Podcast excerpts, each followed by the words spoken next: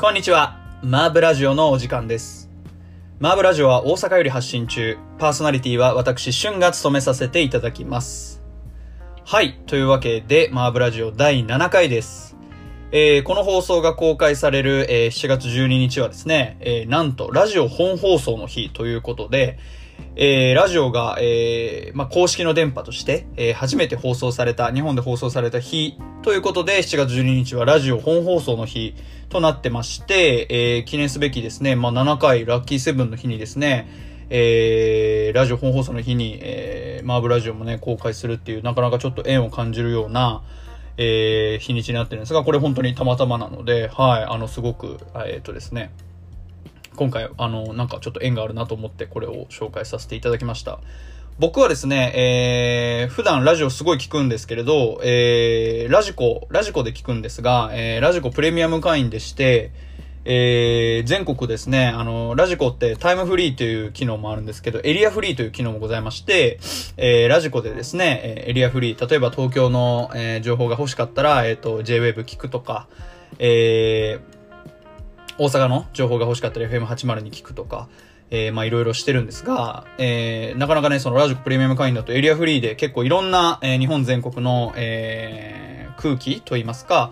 えー、ご当地のね、えー雰囲気ってだいぶラジオからつかみやすいと思いますので、あの、ぜひぜひですね、そういった、えーラジオの活用方法もありますよということで、オープニングで紹介させていただきました。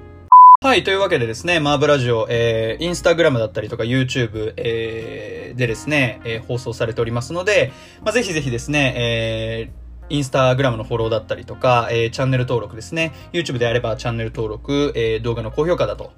えーいただければなと思っております。はい。記念すべき第7回の今回は、えー、ポパイの2020年8月号、ここに飾ってあるやつですね。えー、今もう手元にありますが、えー、つい先日、えー、刊行された、えポパイの、最新号について、えお話ししていきたいと思っております。はい、というわけで今回は、え、ポパイ2020年の8月号について、えっ、と、取り上げていきたいと思っております。実はですね、この企画、えー、マーブラジオを始めた段階ぐらいでですね、えっ、と、一度出ておりまして、えー、まあそのなんかポパイの斜め読みじゃないけれど、えー、なんかその、雑誌をね、まあ僕すごい雑誌が好きなので、えー、その、まあ、一番その中でもポパイっていう雑誌は、えー、だいぶ、なんていうんですか自分の中でものすごく長くお世話になってる雑誌でもありますので、えー、まあ中身はね、見せられない、あんまりそんな多くは見せられないとは思うんですけれど、まあ、えー、中身を見つつ、まあ、こここうだよねとか、こここういう風に見えましただったりとか、そういう所感みたいなのを、えー、放送する回があってもいいんじゃないかなと思っておりまして、えー、マーブラジオ始めた段階でですね、そういった企画があったんですけれど、まあ、ちょっとコロナの影響だったりとか、えー、まあ、ポパイ、そうですね、えーっと、だいぶ、結構コアな企画が続いてまして、まあ、東京の話、東京の企画、料理の企画だったりとか、直近だと、あとは、恐竜博物館だったりとかっていう、えー話が出てまして、まあ、東京の話をあえてするのも良かったんですけど、まあ、僕大阪にいるってこともあって、まあ、東京の話するっていうのは、ちょっとなんかこう、今じゃないのかなっていうのがもちろんあって、えー料理に関しては、ちょっと料理と、えー恐竜と博物館に関しては、えっ、と、ちょっと、えーなんていうんですかね、僕の完全にちょっとスコープ外だったので、ちょっとなかなか話しづらいかなと思いまして、ちょっとね、あの企画を温めていたんですが、えー今回の、えー8月号については、まあ、読書案内と出てますが、えー本を、えーテーマに、えーポパイやられてまして、まあ、結構ちょっとそれもコアになってくるかなって思ってたんですけれど、これが結構ですね、あのーまあ面白い、単純に言ってしまえば面白いものになってまして、まあそちらについてえっと取り上げていこうかなと思っております。はい。とはいえですね、えー、このラジオ、マーブラジオを聞いてくださってる方の中にも、ポパイもしかしたらそこまで詳しくないよとあったりとか、昔は読んでたけど最近読んでないなっていう方ももちろんいらっしゃると思いますので、ポパイについて簡単に、えー、と説明させていただきたいと思っております。えーポパイはですね、1976年創刊の、えー雑誌、マガジンハウスというですね、銀座にある、えー出版社から、えー出版されている雑誌でして、えーこの前ですね、先日7月8日かな ?7 月8日は、えっ、と、ナンパの日っていう、一応日になってるんですけど、えー、ナンパの日っていうのを、えっ、と、提言というか、えっ、と、雑誌で言い始めたのもポパイだったりして、結構ポパイっていうのは、えー、1976年、まあ僕もちろん生まれてないですが、昔から、えっ、と、時代を牽引してくるというか、えー、まあ、メンズの雑誌といっても色々本当にありますが、えっ、ー、と、その中でも時代を作ってきた雑誌の、えっ、ー、と、一つなんではないかなと思っております。まあ、特にですね、僕がリアルに、えー、読んできた世代で言いますと、2012年の、えっ、ー、と、今はですね、えー、ユニクロの役員やられてます、木下さんという編集長の方が、えー、ポパイをですね、えっと、リニューアルされまして、2012年ですね。2012年に、えっと、リニューアルしまして、まあ、えっ、ー、と、その当時も僕も、えっ、ー、と、またこの後にその話はしますが、えっ、ー、と、とても、えー、興味を持ちましたし、えっ、とですね、あの、事実として見ても、えっ、と、2011年とかはポパイって、え平均的に5万部ぐらいしか売れてない雑誌だったんですけれど、まあ、だいぶそのコアな内容、もともとモードとかを取り上げる、え雑誌でしたので、えー、なかなかそのポップな方に寄ってこなかったっていうのがあって、えー、なかなかですね、売上部数が伸び悩んでた時に、2012年、えっと、リニューアル、木下さんが、えっと、リニューアルして、まあ、えー、改めてシティボーイっていう言葉を、えー、世に広めつつ、えー、ポパイをリニューアルしたと、えー、いうわけで、まあ、2012年、2013年と、えっと、平均的に10万部、えっと、倍ぐらいの部数を売り上げる雑誌に、えー、急成長というか、えっと、帰り咲きを果たすっていうのが、ポパイの面白いところですね。だから、結構最近の、えー、僕、えー、今年25歳ですが、えっ、と、僕とかが、えっ、と、僕らぐらいの世代が知っているポパイっていうのは、今ここにあるポパイなんじゃないでしょうか。はい。でですね、今このポパイを作られてるのは、えっ、ー、と、木下さんではなくて、木下さんは今、えー、ユニクロの役員されてますので、えっ、ー、と、退任されたんですが、えー、その後にですね、えっ、と、元カーサブルータスの編集長だった、えっ、と、松原さんという方を、えー、1年ぐらいですかね、挟んで、えー、2019年の12月から、えっ、と、これもまた元ブルータスの副編集長の町田さんという方が、えっ、と、今、ポパイの編集長を務めさ、務められています。えー、実はですね、えっと、木下さんも、えー、もともとですね、このポパイをこういう、えー、こういう、トンマナに、えっと、リニューアルされた、えー、木下さんも、えっと、もともとブルータスの副編集長から、ポパイの編集長になられているっていう過去の経歴がありますので、ここでまたね、えー、ポパイもまた、えー、面白くなってくるんじゃないかなという時期で、えー、まあ結構僕もですね、毎月、えー、基本的には読んでおりますので、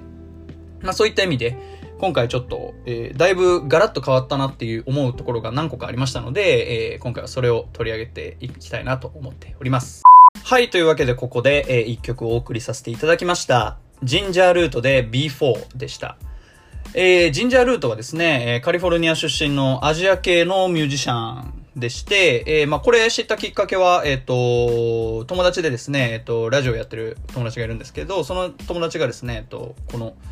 えー、 Ginger Root の before 教えてくれてですね、えー、そこから、えー、まあ、えー、自分のプレイリストに入っててずっと聞いてはいたんですが、まあ、なんかその、今回ポパイを取り上げるっていうところもあって、えー、まあ、ポパイってものすごくその、アメリカの、えー、カルチャーを取り上げるっていうのが、えっと、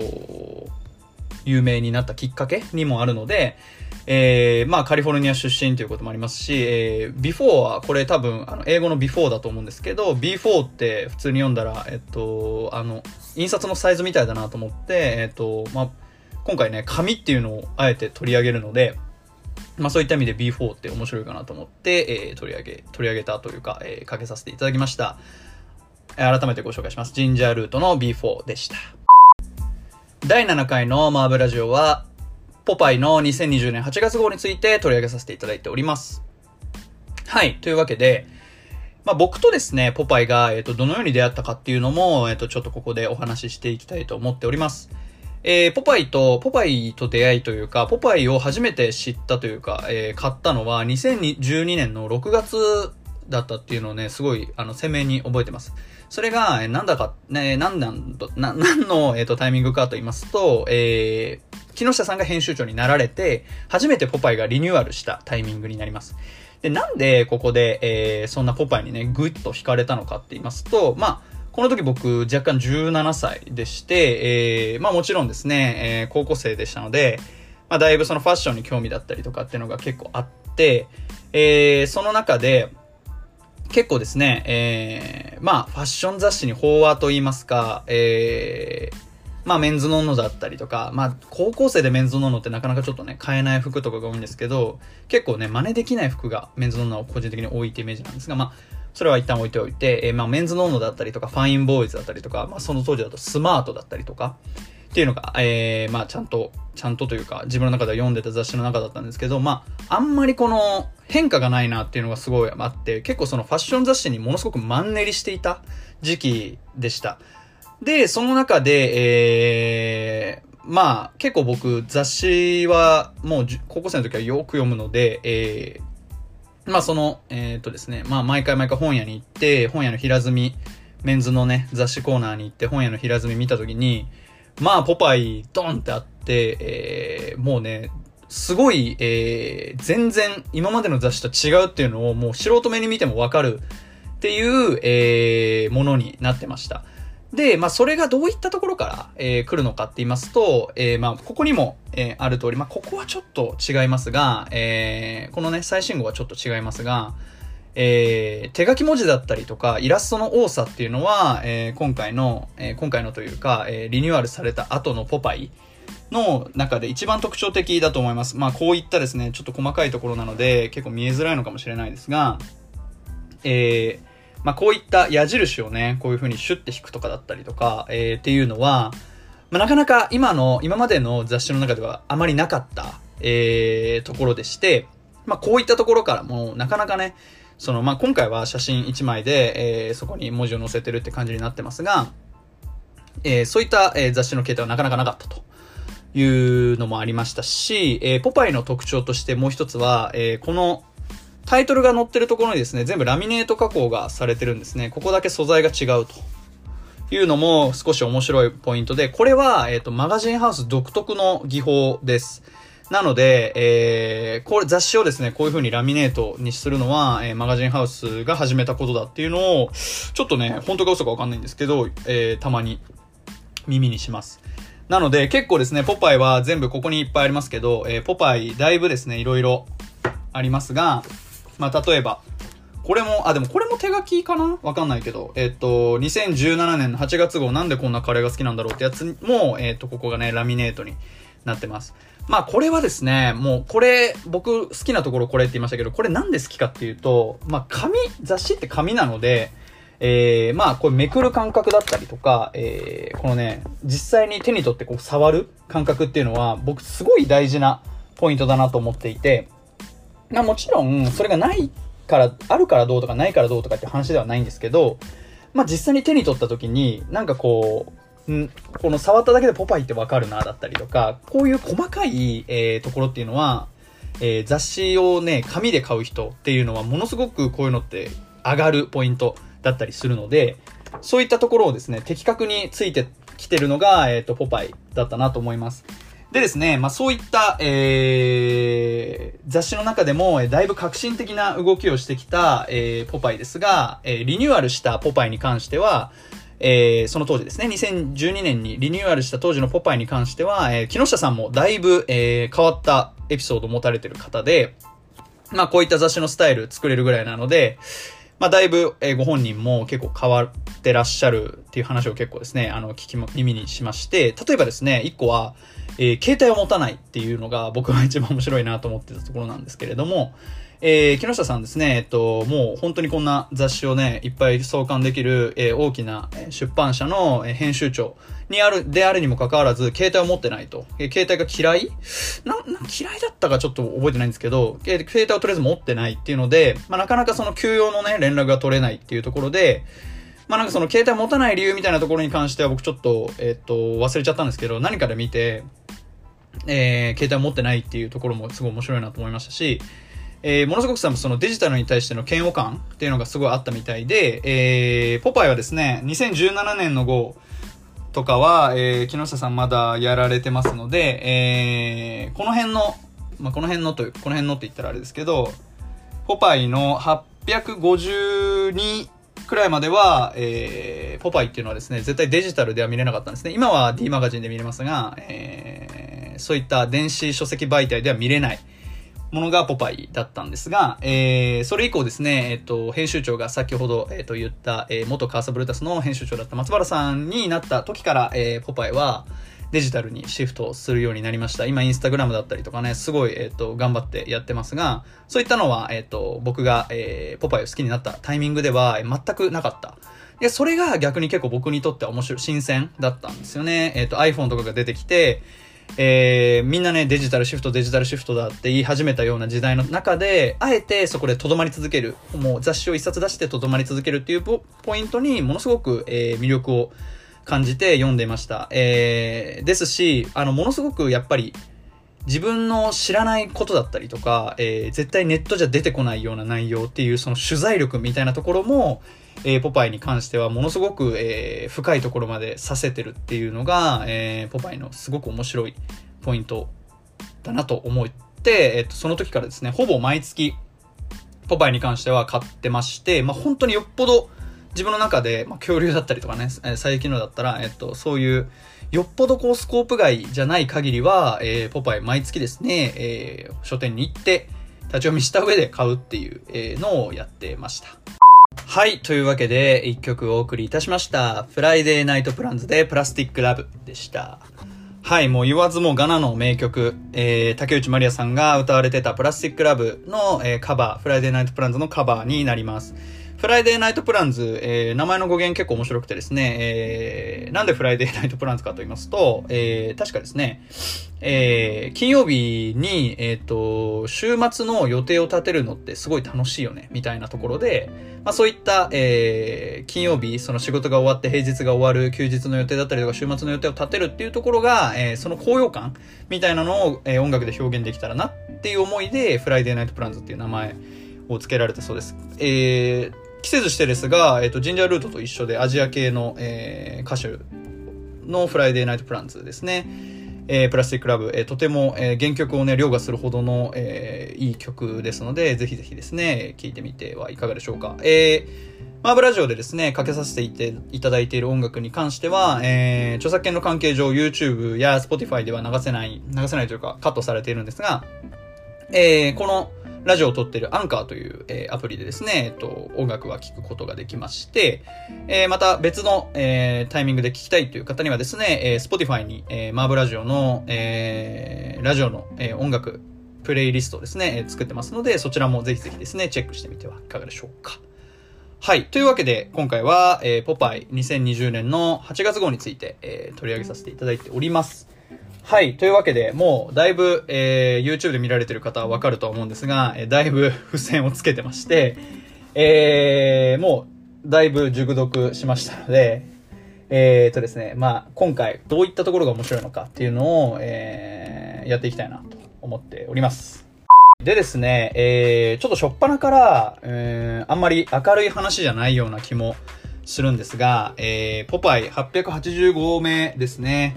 えー、これも見てみただければね、わかる通り、えー、とっても、えー、薄くなってます。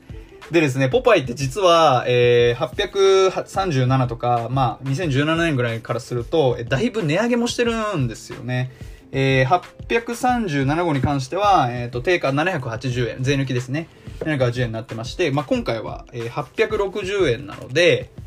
えー、90円上がってるのかな ?780 円で、860円なので、90円じゃなくて80円ですね。80円上がってます。なので、えー、薄くなってるのに、えー、お金が上がってるということは、まあちょっと悲しい話ですが、えー、売り上げはちょっと落ちてるのかなという印象もあります。確かにですね、えー、開いてみても、えー、広告あんまり入ってないですね。なので、うん、ちょっとやっぱりね、まあ、近年、やっぱ雑誌ってなかなか読まれないっていう、もう全体的な事情ももちろんありますし、まあ、こういったなかなか専門誌、メンズ誌の中でもなかなか専門誌は結構やっぱ厳しい状況なのかなっていうのは、えー、見ててすごい感じた部分でした。本当にね、あのー、なんだろう、えー、これ880号ですけど、えー、4号前の876号と比べてもだいぶ薄くなってます。もう半分はいかないけれど、えー、3分、うん、というか、5分の3とか、半分はいかないけど、半分ちょっとぐらいの感じでだいぶ薄くなってます。まあ、これコロナの影響ももしかしたらあるかもしれないんですけど、まあ、この雑誌が薄くなるっていうのはね、もうその分広告が入ってないってことなので、まあ、なかなか厳しい状況ですね。はい。まあそんな悲しい話は置いておいて、えー、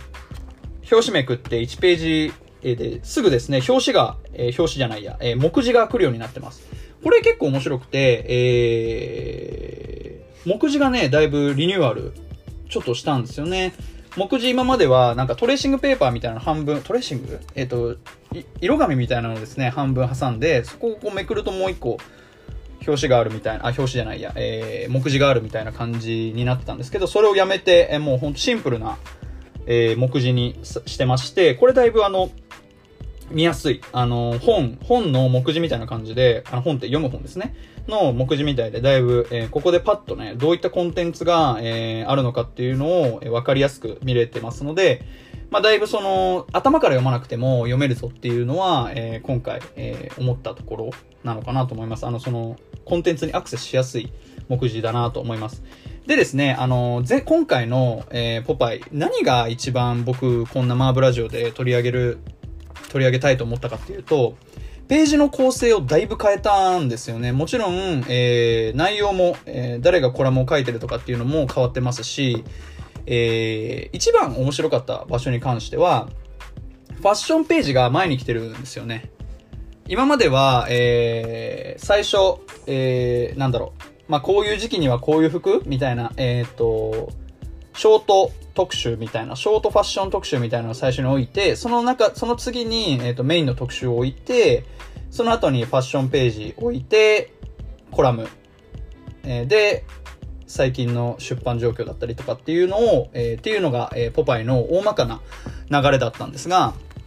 今月号からファッションページが前に来てまして、しかもこのファッションページもですね、何が面白いっていうのは、えー、っと、今までのファッションページはブランドごとに、えー、ファッションページを構成されてたと思うんですが、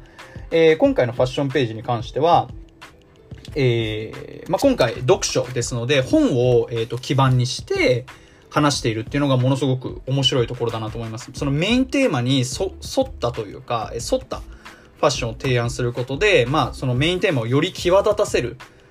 えー、効果がすごい出てるなと思ってまして、今までポパイが読書案内だったりとか、そういったことをするときってものすごくコアな内容、えー、まあ、10代はもちろん読まないし、20代でもこんな本読まねえなっていう、結構コアな本を紹介してたイメージが強くてですね。まあ、それは結構どうなのっていう部分もあったんですけど、まあ、それが面白いっていうのがポパイの魅力でしたが、えー、今月号のポパイはですね、ものすごくポップだなという印象があります。えー、本を読まない人でも、読んでたけど読まなくなった人でも、えー、またはめっちゃ読むけど、なんかちょっとこう飽和してたっていう人でも読める、えー、結構マスに訴えかけてくる今回はポパイですので、えー、なんて言うんですか、結構前のその2012年リリニューアルされた時のポパイが戻ってきたのかなというか、新しくなって戻ってきたのかなっていう感じが、えっと、全体的にするのが、とても、えー、今回のいい特徴だなと思います。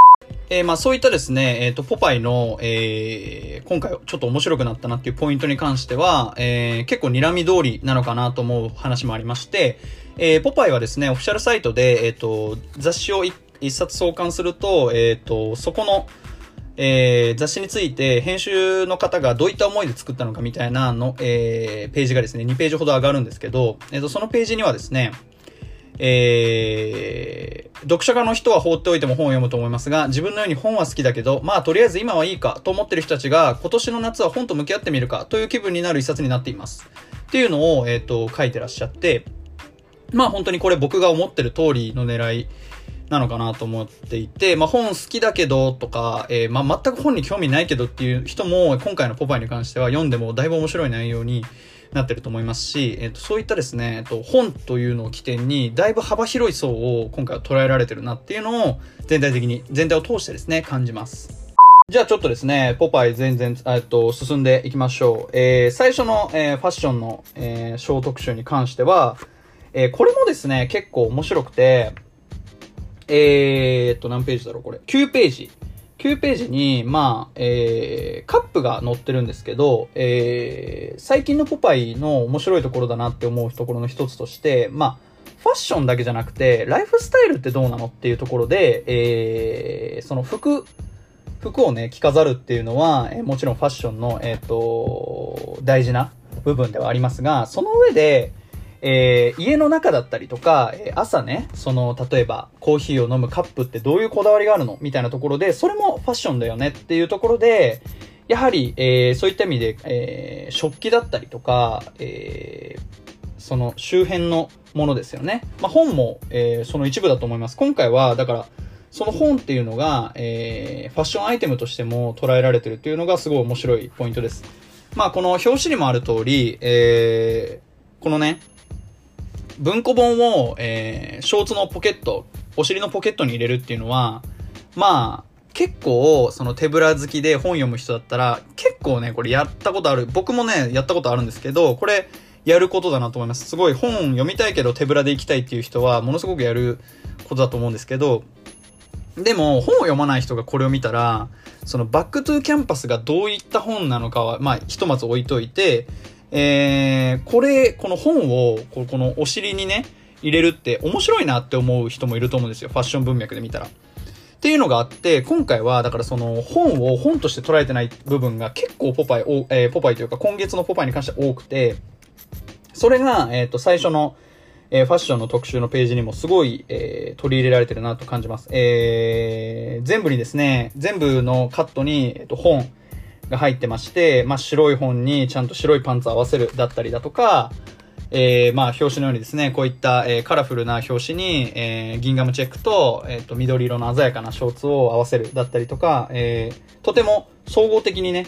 え、やられてるなと思います。まあもちろん、えっ、と、最初の、ファッションページが最初に来てるってさっき言いましたが、えそこに、いつも心にギンガムチェックをポケットには文庫本をっていう、え、まあキャプションとともに、ギンガムチェックと、えー、どういったシーンでどういった本っていうのを、えーと、取り上げてまして、まあ、ちょっとちらっとお見せしますが、これもそうですよね。ショーツのポケット。ショーツのお尻のポケットに本を入れたらどんな感じになるんだろうみたいな、こういうのって意外と、えー、分かってたようで分かってない部分だったっていうか、えー、ここをね、取り上げて本の特集にしちゃおうっていうのは、えー、なかなか、えーと、他の雑誌には絶対できないようなことだと思います。で、まあ、そこからメインの特集ですね。えー、ここは、えー、何ページ ?28 ページからメインの特集になりますが、えー、そこの、えーと、キャプションも結構面白くてですね、えー、本というのは読むべきものなのか、たくさん本を読みなさいなんて教えもいまいちピンときていなかった。僕たちの一生は短い。何かに流され漠然と、漫然と多読に費やすなんてごめんだ。窒息しちゃうよ。何冊読んだかを問題にしたいのではなく、僕たちはただいい本に出会いたいだけっていうですね、キャプションがありまして、本当になんかその、今の、えー、本をね、読みなさいって、まあ、どうなんだろう。まあ、本って、まあ、基本的にみんな、えー、若い人は特にですけど、読まないものだなと思います。えー、まあ、在宅勤務とかで家にいても、えー、やっぱり2時間とか空いちゃうと、ネットフリックスで映画見る方が、なんとなくですけど、頭も使わないし、すごく楽な情報摂取の仕方だなと個人的に思いますし、結構それでしっかり2時間、あの、見れちゃうので、結構ね、その本を手に取る機会っていうのはなかなか、えー、今のこのご時世ないんですけど、そういった中で、こういった、えー、ポパイ、今月みたいなポパイが一冊あれば、えー、まあ、こういった本読んでみようかなだったりとか、えー、なんだろう。この本って別に、そんなに面白いくはないけど、なんか読んでたら様になるなとか、そういうなんかこう自分の、えっ、ー、と、スコープ外だけど、読んでたらちょっとかっこいいかも、みたいな本ってど、結構あると思っていて、そういった本がですね、えっ、ー、と、今回のポパイを読めば見つかるのかなと、えー、読んでいて思はい、ページを進めてですね、え、42ページまで来ました。え、42ページはですね、えー、まあ、ちらっとお見せしますと、まあ、こういった形で、えー、海外の、えー、まあ、外人が、えー、本を読む姿っていうのをまとめてまして、まあ、これがまさに、えー、僕がさっき言った、えー、本を読むことが本質的なことなんじゃなくて、まあ、その本を読む姿って、えー、かっこいいよね、みたいなところです。結構、えー、ポパイが提唱するシティボーイ像っていうのは、えー、社会の流れにあんまり流されずに、えー、自分のスタイルを追求する人みたいなところが、えー、シティボーイっていう、そのターゲット像として結構あるとは思うんですが、えー、今回のポパイに関しては、えっ、ー、と、そこのエゴみたいな部分を強く押し出すんじゃなくて、えー、その、人に見られてる自分っていうのもシティボーイの要素として僕はあるとは思っていて、例えば前回の恐竜だったりとか、まあもう一つ前の料理だったりっていうのは、えー、割とポパイのエゴの部分が強かったと思います。えー、俺がやりたいからやるんだ。僕がいいと思うからするっていう、えー、側面がね、とても強かったと思うんですけど、えー、ポパイが提唱するそのシティボーイのもう一つの側面として僕が思うのは、えー、人からの目線をすごく気にしてるっていうのがあります。こういう、これを、この本を読んでたらどう見られるだろうだったりとか、えー、この服を着てたらどう見られるだろうっていうのは、えー、まあもちろんファッション好きな人なのでね、えー、そういったことをすごく気にすると思いま、気にされると思いますが、今回はそういったところのツボみたいな部分をものすごく捉えてる、えー、特集が多いです。なので、まあ、こういった、まあ、さっきもずっと言ってますけど、えっと、この表紙、ここのポケットに入れるっていうのは、もう完全に、その人からの見え方を意識してるなって思います。その、まあ、このね、服を着て、この本がなかったら別に面白いんですけど、別に本を紹介したいだけだったら、この、ここにね、このモデルを立たせて、このモデルのこの尻ポケットの部分をアップするっていう考えにはならないと思いますし、えー、42ページでしたかな42ページの、えーと、特集を見ても、えーと、本を読む姿ってどういう姿？みたいな、本を読む姿って結構かっこいいよね？みたいなところで取り上げてます。実際、この42ページにある、えー、本を読む姿っていうのは、この後も出てくるもので、えー、まあ、だいぶですね、その人から見られたら、本を読んでる姿って人から見られたらどうなんだろう？みたいなところも、えー、捉えているのが、えー、今月のポパイはとっても面白いところの一つかなと思っております。でですね、えー、ページを進めていきましょう。えー、そうするとですね、えー、さっき言った、え、その見え方みたいなページの特集があるところに、えー、まあ、表紙にも書いてありますが、えっと、ブックストアでまた待ち合わせっていうブックインブックが今回はついてまして、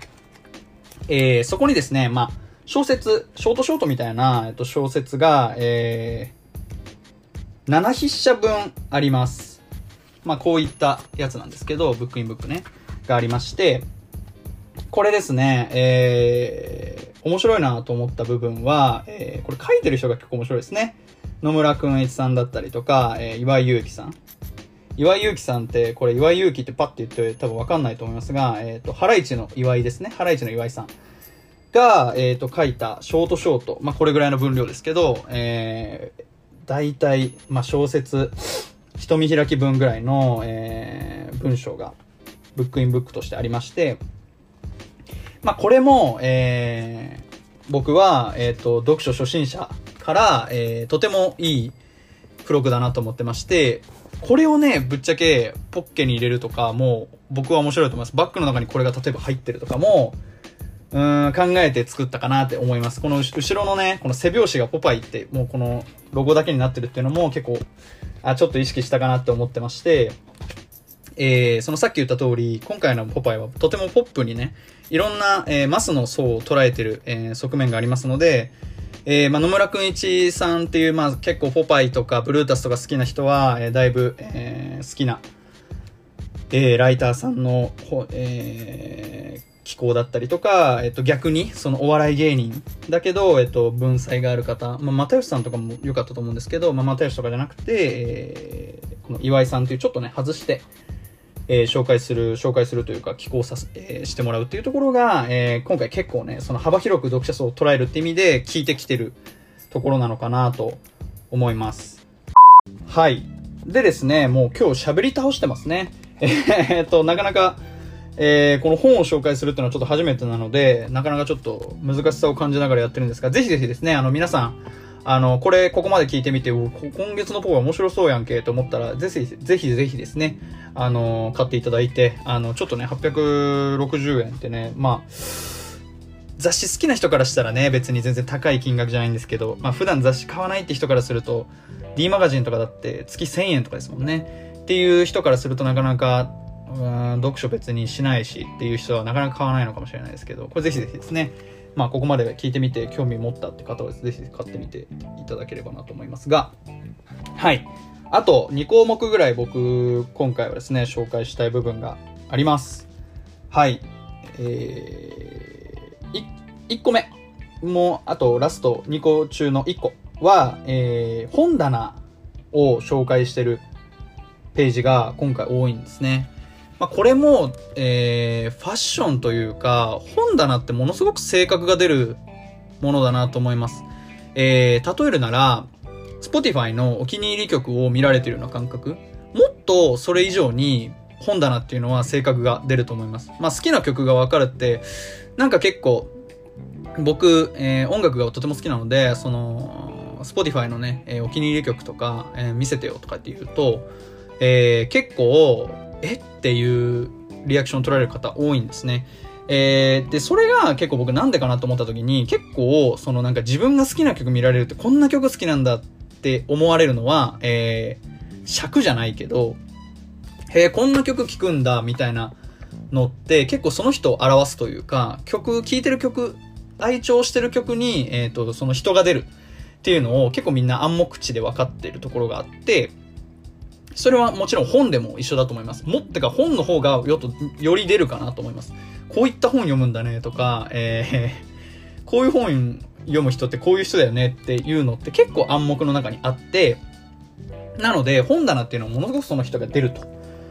だし、えー、Spotify のプレイリストと違って、本棚の並べ方とかも結構人が出ます。えー、僕とかはですね、えー、だいぶ几帳面な方ですので、えー、高さをですね、しっかりこう右から左に上げていくように本棚は絶対に並んでます。今回のね、このポパイ取り上げてますけど、ここにね、ポパイずらっと僕の、えっと、机の右側にポパイずらっと並んでるんですけど、これも全部号数ごとに並んでますし、この雑誌も右に、右肩上がりになってます。まあ、こういったね、あのー、もうこれ見てるだけで、この人几帳面だなってわかるじゃないですか。でもやっぱ、Spotify のプレイリストは、ただ見てるだけで几帳面っていうのはわからないので、こういう風になってるだけで本棚っていうのはものすごく、まあ、読んでる本っていう、その読んでる本のコンテンツの中でもどういう人かわかるし、本の並べ方でもどういう人なのかなっていうのがさらにわかるっていうので、結構本棚っていうのを見せるのね、結構恥ずかしかったりするんですが、まあ今回はその本棚を見せてるページが多いと。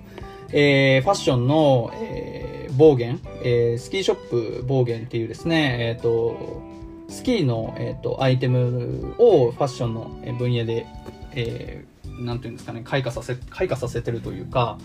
えー、ファッション文脈でスキーを捉えてる、えー、ショップだったりとか、ルノワールの、えー、本棚だったりとかっていうのを、えっ、と、まとめて紹介してるページが、えー、64ページにありまして、これも、えー、まあ、こういったお店はどういった本を置いてるのかとか、どういう本の置き方してるのかっていうのが一発でわかります。で、どういうお店かっていうのを本棚からわかるっていう。それも結構その、本文脈だけどお店を紹介してるっていう、その本を基盤にいろんなポップな文脈に触れてるっていうのが、今回のポパイの一番の魅力だなと思います。では最後になります。えー、っと、最後はですね、72ページが、えっ、と、個人的にはとても面白いなと思ってまして、えー、相談室という、えー、特集というか、えー、ページなんですが、悩みの答えは大体本の中にあるって書いてまして、えー、まあですね、読者から、読者の方からもらったやつなのかな。えー、質問がありまして、まあ、今年の夏も退屈ですとか、えっと、いつも人に覚えてもらえませんとか、なんか結構ざっくりした、えー、問いを、が、えー、何個かありまして、そこに、えー、こういった本を読んではいかがですかっていう、えー、答えを本で返すっていう、えっ、ー、と、Q&A のページがありまして、これもとっても面白いなと、えー、思って読んでました。一応案内人っていうのがいるのかな？ちょっと、あの、どういう風に選び方してるのかっていうのがちょっとわからないんですけど、えー、まあ、キャプションも非常に面白くてですね、まあ、これも、えー、なんだろう、その読者層を広く捉えるっていう意味でものすごく効いてるページだなと思いますね。そのただの Q&A じゃなくて、その本で答えるっていうのは、まあ、この本を読んだらこの本に答えるよっていう、まあ本って一番の知識の集約されたものだよねっていうところを言えてるし、えー、その答えを求めに本を読むってあんまりその本を読まない人からしたらない感覚だと思うんですよね。その、こういうことを聞きたいから、この人に聞こうとか、えー、こういうことを知りたいからネットに行こうって、えー、いう人がやっぱり多いとは、まあ、便利ですし、多いとは思うんですけれど、えー、まあ、本っていうのは、まあ、僕一番本の魅力、一番本の魅力だなと思うのは、えー、話せない人だったりとかっていう人と話せる、話せてるような感覚になれるっていうところが面白いなと思っていて、えー、まあもちろん本書かれてる方ってとても有名な方だったりとか、えー、はたまたもう亡くなってる方とかね、もちろんいらっしゃいますし、そういった方が、えー、記したものを読むということは、この人がどういうことを考えていて、どういう時代に生きて、えー、どういったことをしたのか、みたいなのを、えっ、と、生の声を聞けるものだと思ってます。まあもちろん小説とかはまた全然違いますけれど、え、そういったですね、人柄、あの、文字から感じられるっていうのは、えっ、と、本の魅力だなと思っていて、まあそういった意味で、えっ、と、その悩みの答えを本に求めるっていうのは、その読書家からすると、まあピンとくる話ではあるんですけど、えー、こういった風にですね、1ページになってると、あ、確かにそうかもと。えー、わかんないことは本で調べてみるだったりとか、本に聞いてみる、本で、えー、本で答えを探してみる。っていう行動っていうのは結構、えー、分かってるようで分からないことというか東大元暮らし的なことだったりすると思うんですよね。なので、こういったページが、えっ、ー、と、1ページあると結構、あ、本読んでみようかなって、こう、パッと起点が効くというか、えー、なんだろう、捉え方が変わる、本に対しての捉え方が変わる人って、ものすごくいると思います。なので、まあ、この今回の一冊に関しては、えっと、本っていうのを基盤にファッションだったりとか、えー、日頃の悩みだったりだとか、えー、自分の見せ方とか、ライフスタイルっていうのに、えっと、いろんな分野に触れてるっていうところがものすごく、えー、面白い部分でした。ですし、えー、まあ、そのポパイの一番の面白いところとして一つあるのは、えー、まあ、2012年にリニューアルした時に、ポパイっていうのは、えっ、ー、と、もう想定も変えて、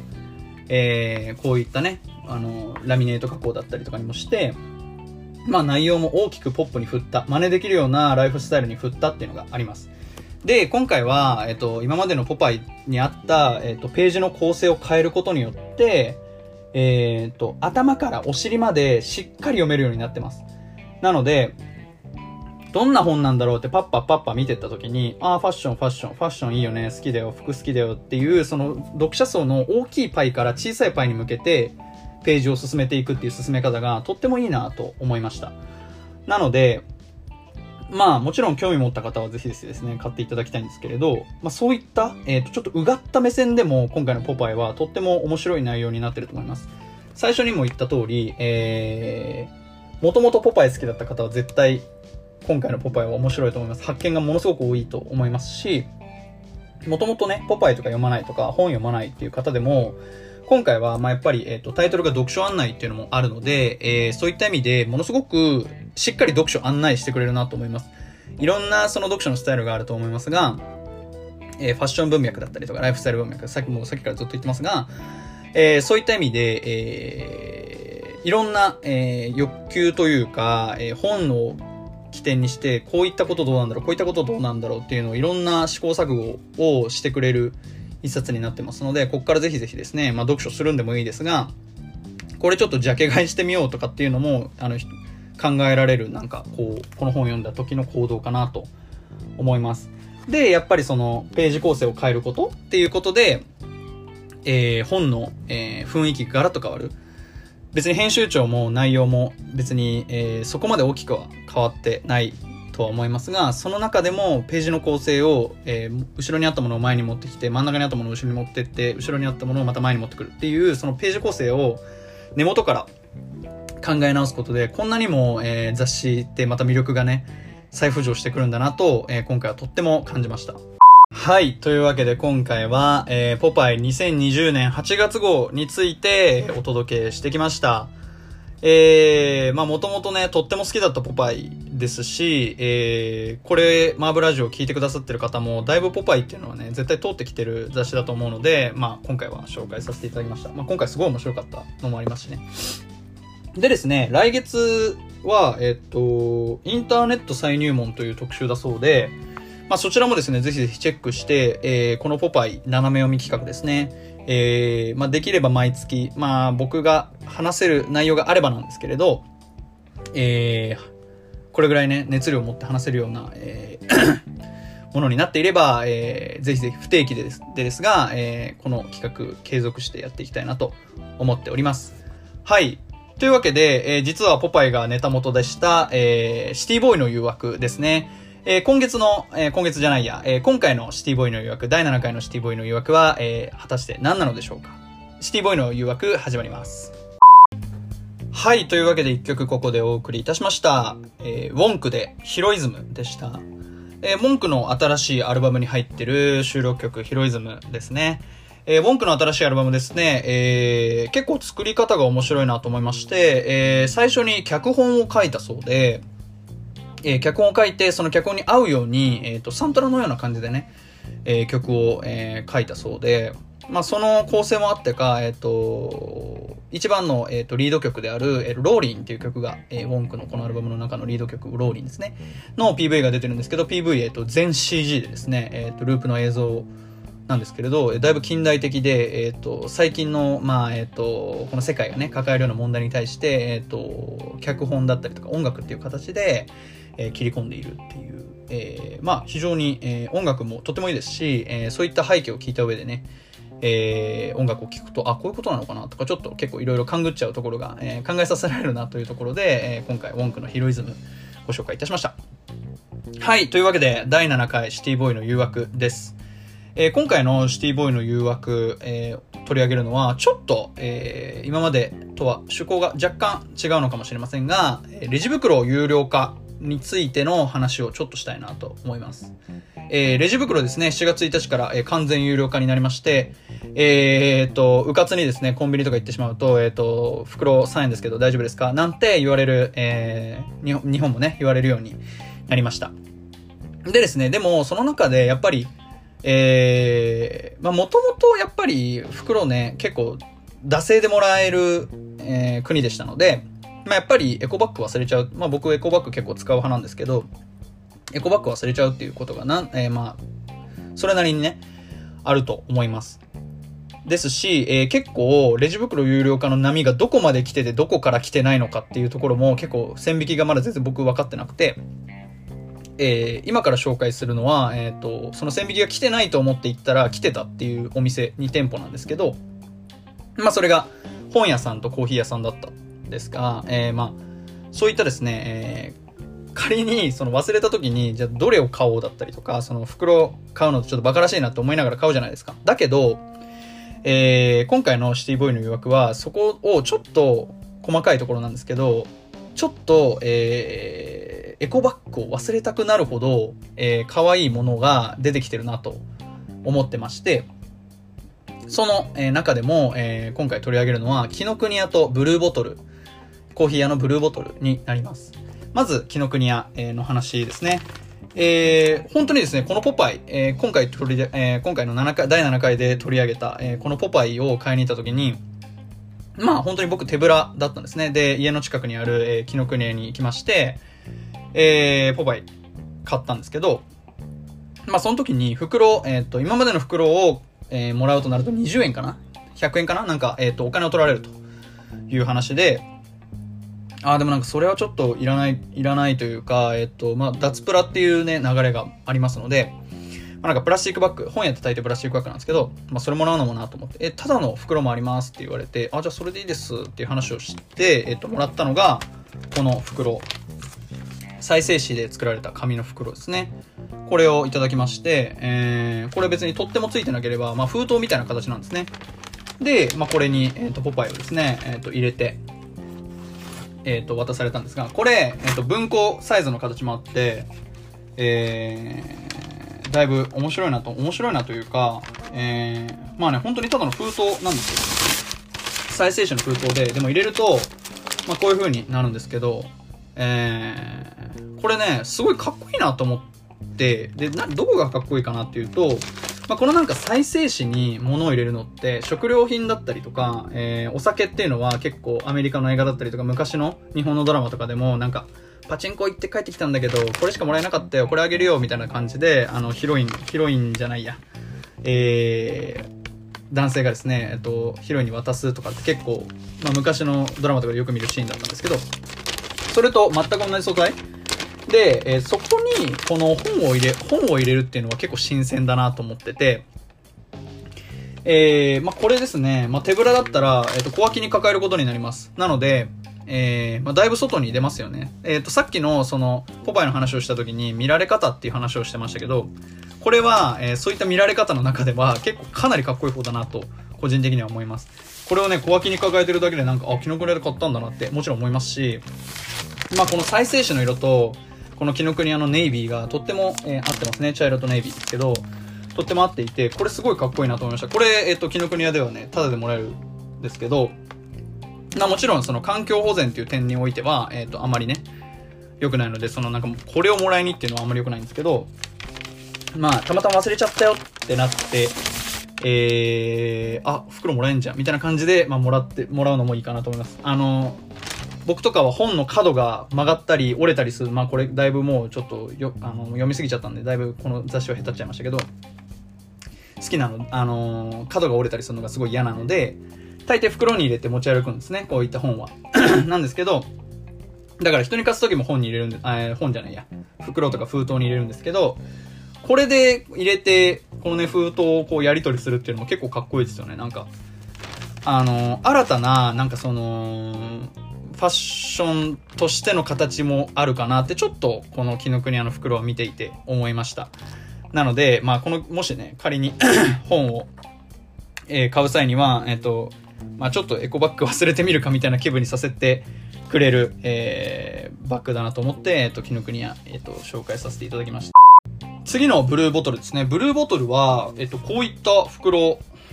になります。こういったと言ってもわかるかな。まあ、聞いてる、聞いてる、あのね、耳だけの方はなかなかわからないですけど、こうなんかちょっとこう、紙っぽい生地だけど、えー、しっかり強い生地だなって感じさせてくれる生地で、まあこれ、タイベックっていう生地で、えー、まあ、タイベックの魅力としては、えー、まあ軽量で強度があって、耐水性があって通気性がある。そんな、えー、魅力的な素材なんですけど、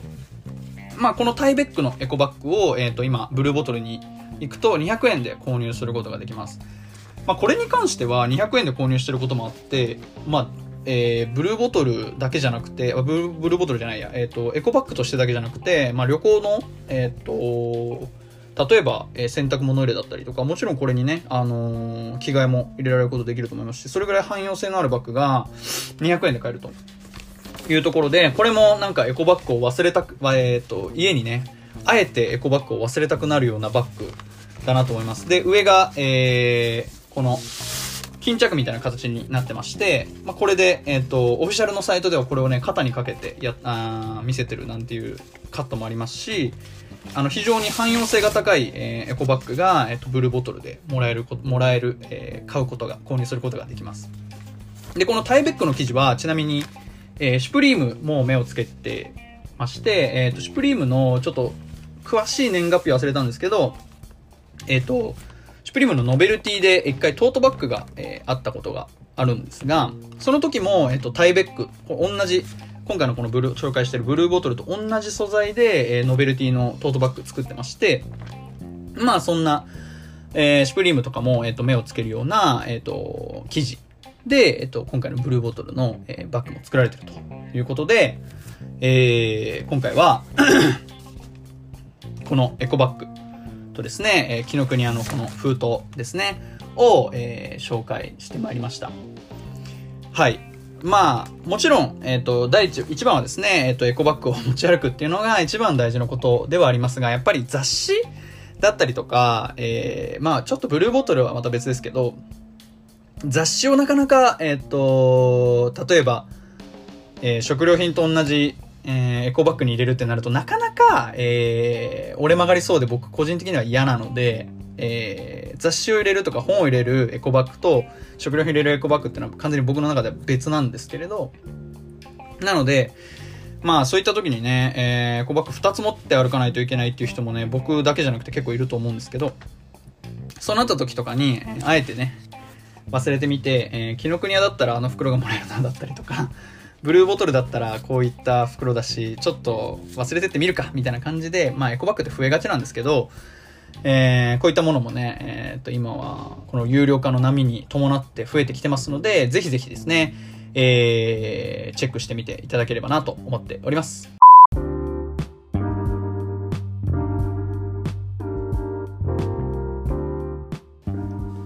マーブラジオ第7回エンディングになります。